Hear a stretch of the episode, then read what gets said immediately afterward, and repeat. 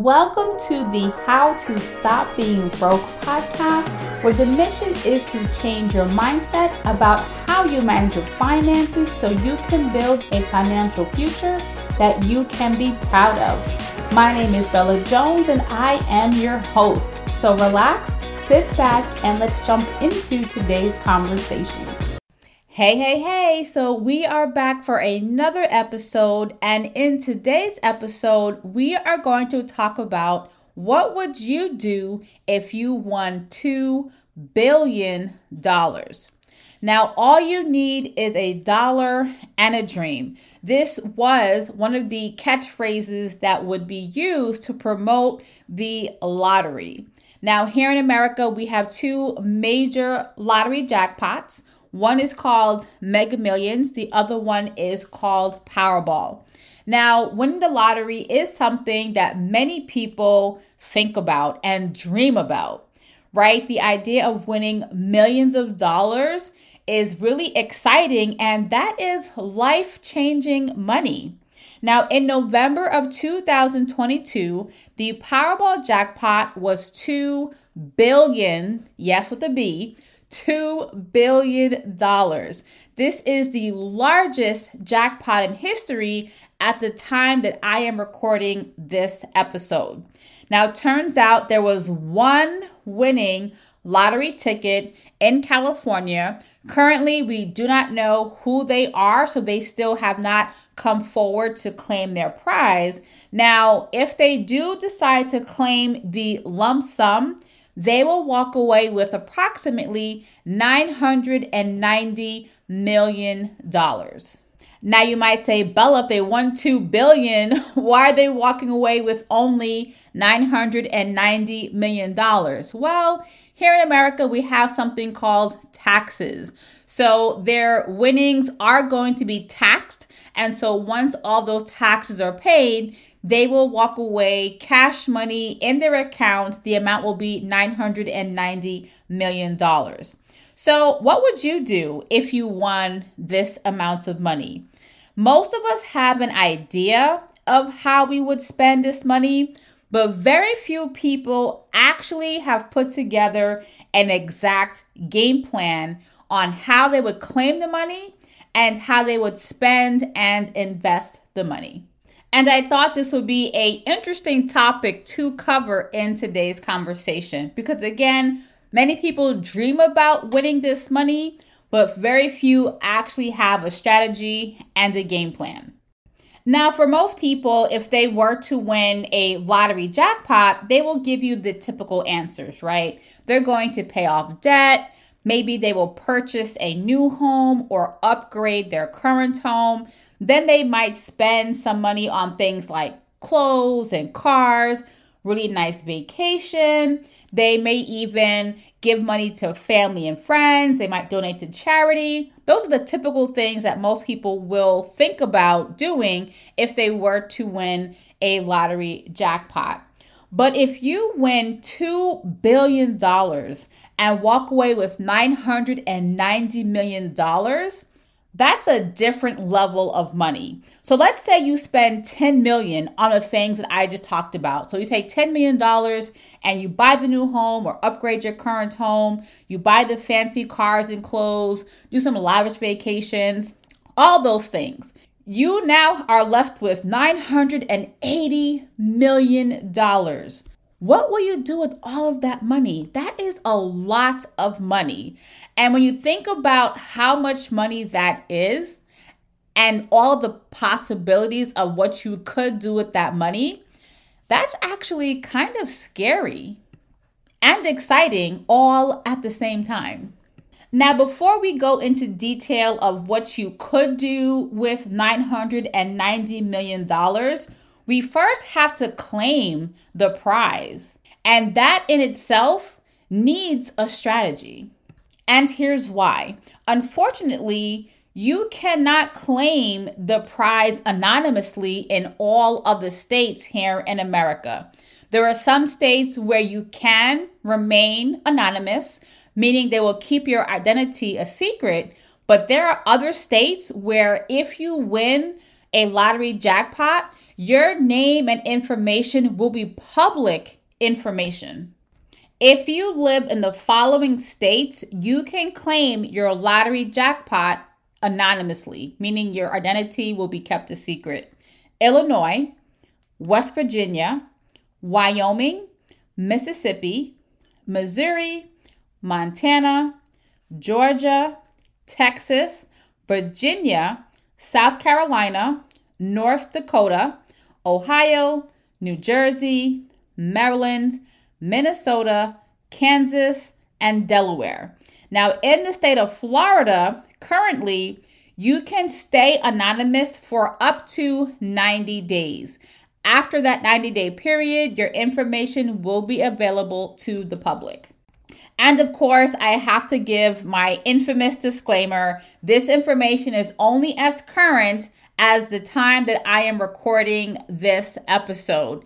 States have changed their laws over the years. This list actually was much shorter, but in the last three to five years, some states have actually changed their laws so you can remain anonymous. And hopefully, in the future, more states will follow suit because winning huge jackpots can definitely or potentially put you and your family in danger. So, for a huge jackpot, such as a $2 billion jackpot, I definitely believe and recommend you should keep your identity a secret.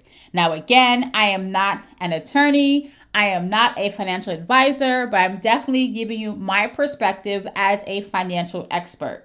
Now, if you do live in a state where you cannot keep your identity a secret after winning this $2 billion jackpot, what you can consider is working with an attorney and setting up an LLC and possibly a blind trust.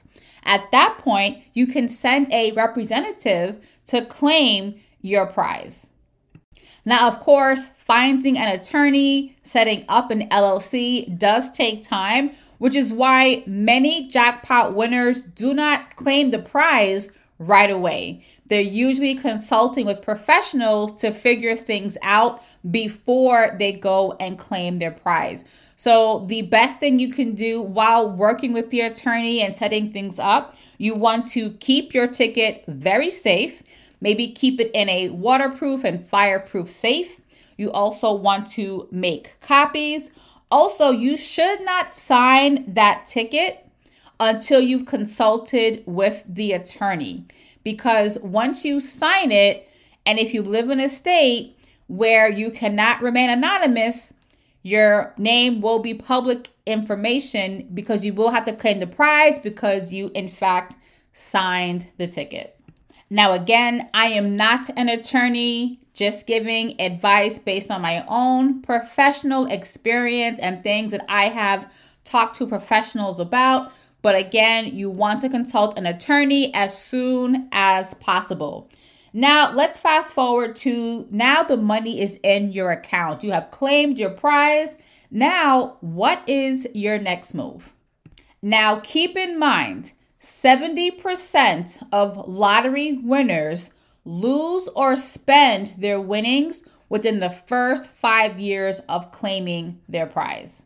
So now that you have that statistic in the back of your mind, I want you to understand that while paying off your debt, upgrading your life, helping family and friends is important, your number one focus should be on investing that money and protecting your assets. This, of course, will require working with the right professionals, but also educating yourself as much as possible. Now, you might say to yourself, well, Bella, if I hire the right professionals, why do I need to educate myself?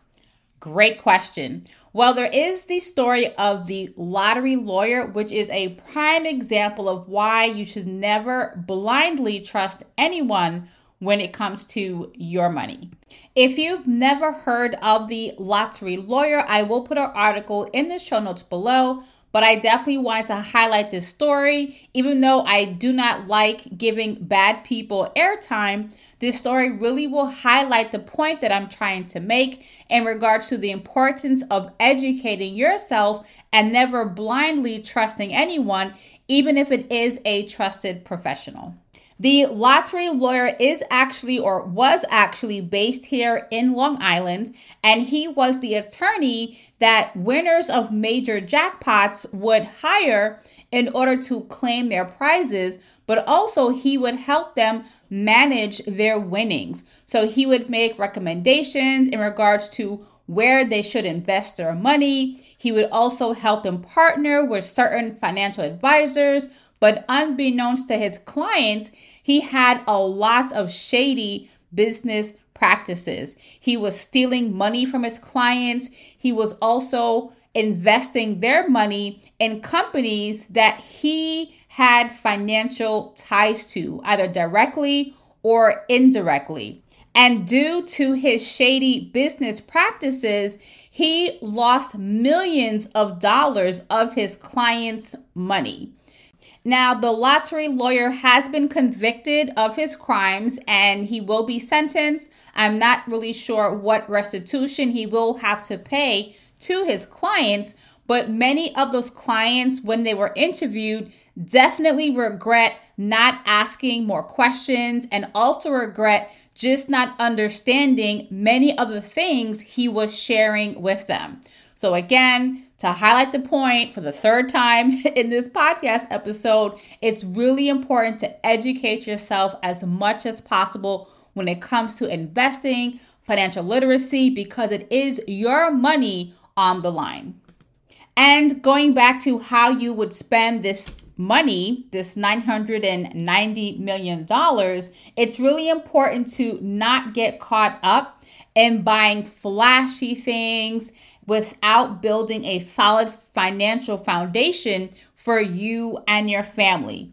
And this really applies whether or not you win the lottery, right? It definitely can also apply for those of us who are working really hard in our careers and our businesses. And over time, we're making more and more money. And for many of us, myself included, the more money you make, the more money you tend to spend. The lifestyle creep definitely tends to happen. So it's really important to have that foundation of understanding what your goals are and what other things you need to put in place to help you achieve those goals. Now, just to give another disclaimer, I'm not promoting gambling. I'm not telling you to go out and buy a lottery ticket. But winning the lottery is something that many people talk about and we dream about. But it's really important whether you win the lottery or not, it is to be an investor and have an investor mindset. That is going to be the only way that you can build generational wealth.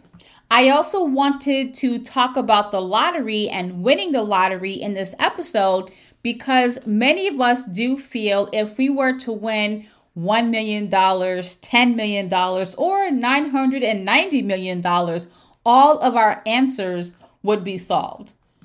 But if we go back to the data that I shared earlier in the episode, if money would solve all of your problems, why is it that 70% of lottery winners lose or spend all of their winnings within the first five years of claiming their prize? It all comes down to the lack of financial literacy and the lack of knowledge. This is why it's really important to have that foundation. So, if you do win the lottery, you can make better decisions or if you start to make more money in your career and your business, you can now make better financial decisions for you and your family. I know I have shared my story on previous podcast episodes, in clubhouse rooms, and even on Instagram. When I started to make more money, I didn't feel any richer. I went from making $50,000 a year to $100,000 a year, and I was still living paycheck to paycheck. Again, what was my issue? The lifestyle creep, right? I started to earn more money, so I deserved and wanted better and nicer things. And really, the more money I made, the more money I wanted to spend because I felt I had more money coming, so it didn't matter if I spent the money responsibly or not. And it comes down to I did not have an investor mindset, I had a consumer mindset. So, what does an investor mindset look like? Well, let's walk through some examples. So, instead of buying the new fancy schmancy iPhone, how about we buy some Apple stock? Instead of buying a brand new car, if your car is functioning and it's running well, keep the car, avoid the car payments, and how about you take that money and invest in some stocks, in some index funds? Instead of buying a new car, buy stocks in a car company. Instead of buying a new purse, buy stocks in luxury brands. During the pandemic, luxury brands did fantastic which was kind of surprising during a pandemic where people are worried about their health, their safety, people are dying, the economy was in this weird place. Luxury brands did well. Does that make sense? I guess so. During a global health crisis, luxury brands were doing phenomenally well. Their products were selling like hotcakes. So that goes to show you there were people who were not really investing, they were being consumers. So you want to be on that investor side. So as that company does well, your portfolio will do well also. And it really comes down to owning actual assets instead of owning the symbols of what we think represents wealth we have this weird thing of we see someone in a fancy luxury car and we assume they are wealthy. We assume if you're driving a Range Rover or a Tesla, you must be doing pretty well financially. But as we all know, that's not always the case. You can finance a car. Not everyone is going to the dealership and spending $100,000 or $200,000 cash on a car. You might see someone with a luxury purse and you might assume they are wealthy or at least they're doing financially well. Again, that is not always the case. That purse might be a fake one, or that purse might have been a gift, or that purse might have been purchased on a credit card and they're still making payments on that purse. So we really have to move away from the so called symbols of wealth and look at the true assets that really define someone's wealth. And I really want you to have this mindset shift. And I want you to think and look at everything differently going forward. So when you're scrolling through social media, when you're listening to the news, when you're reading blogs online, when you're talking to family and friends, as these things are coming across you, think about how can I make money off of that? So, for example, we just talked about how luxury brands did really well during the pandemic. How can you benefit off of that?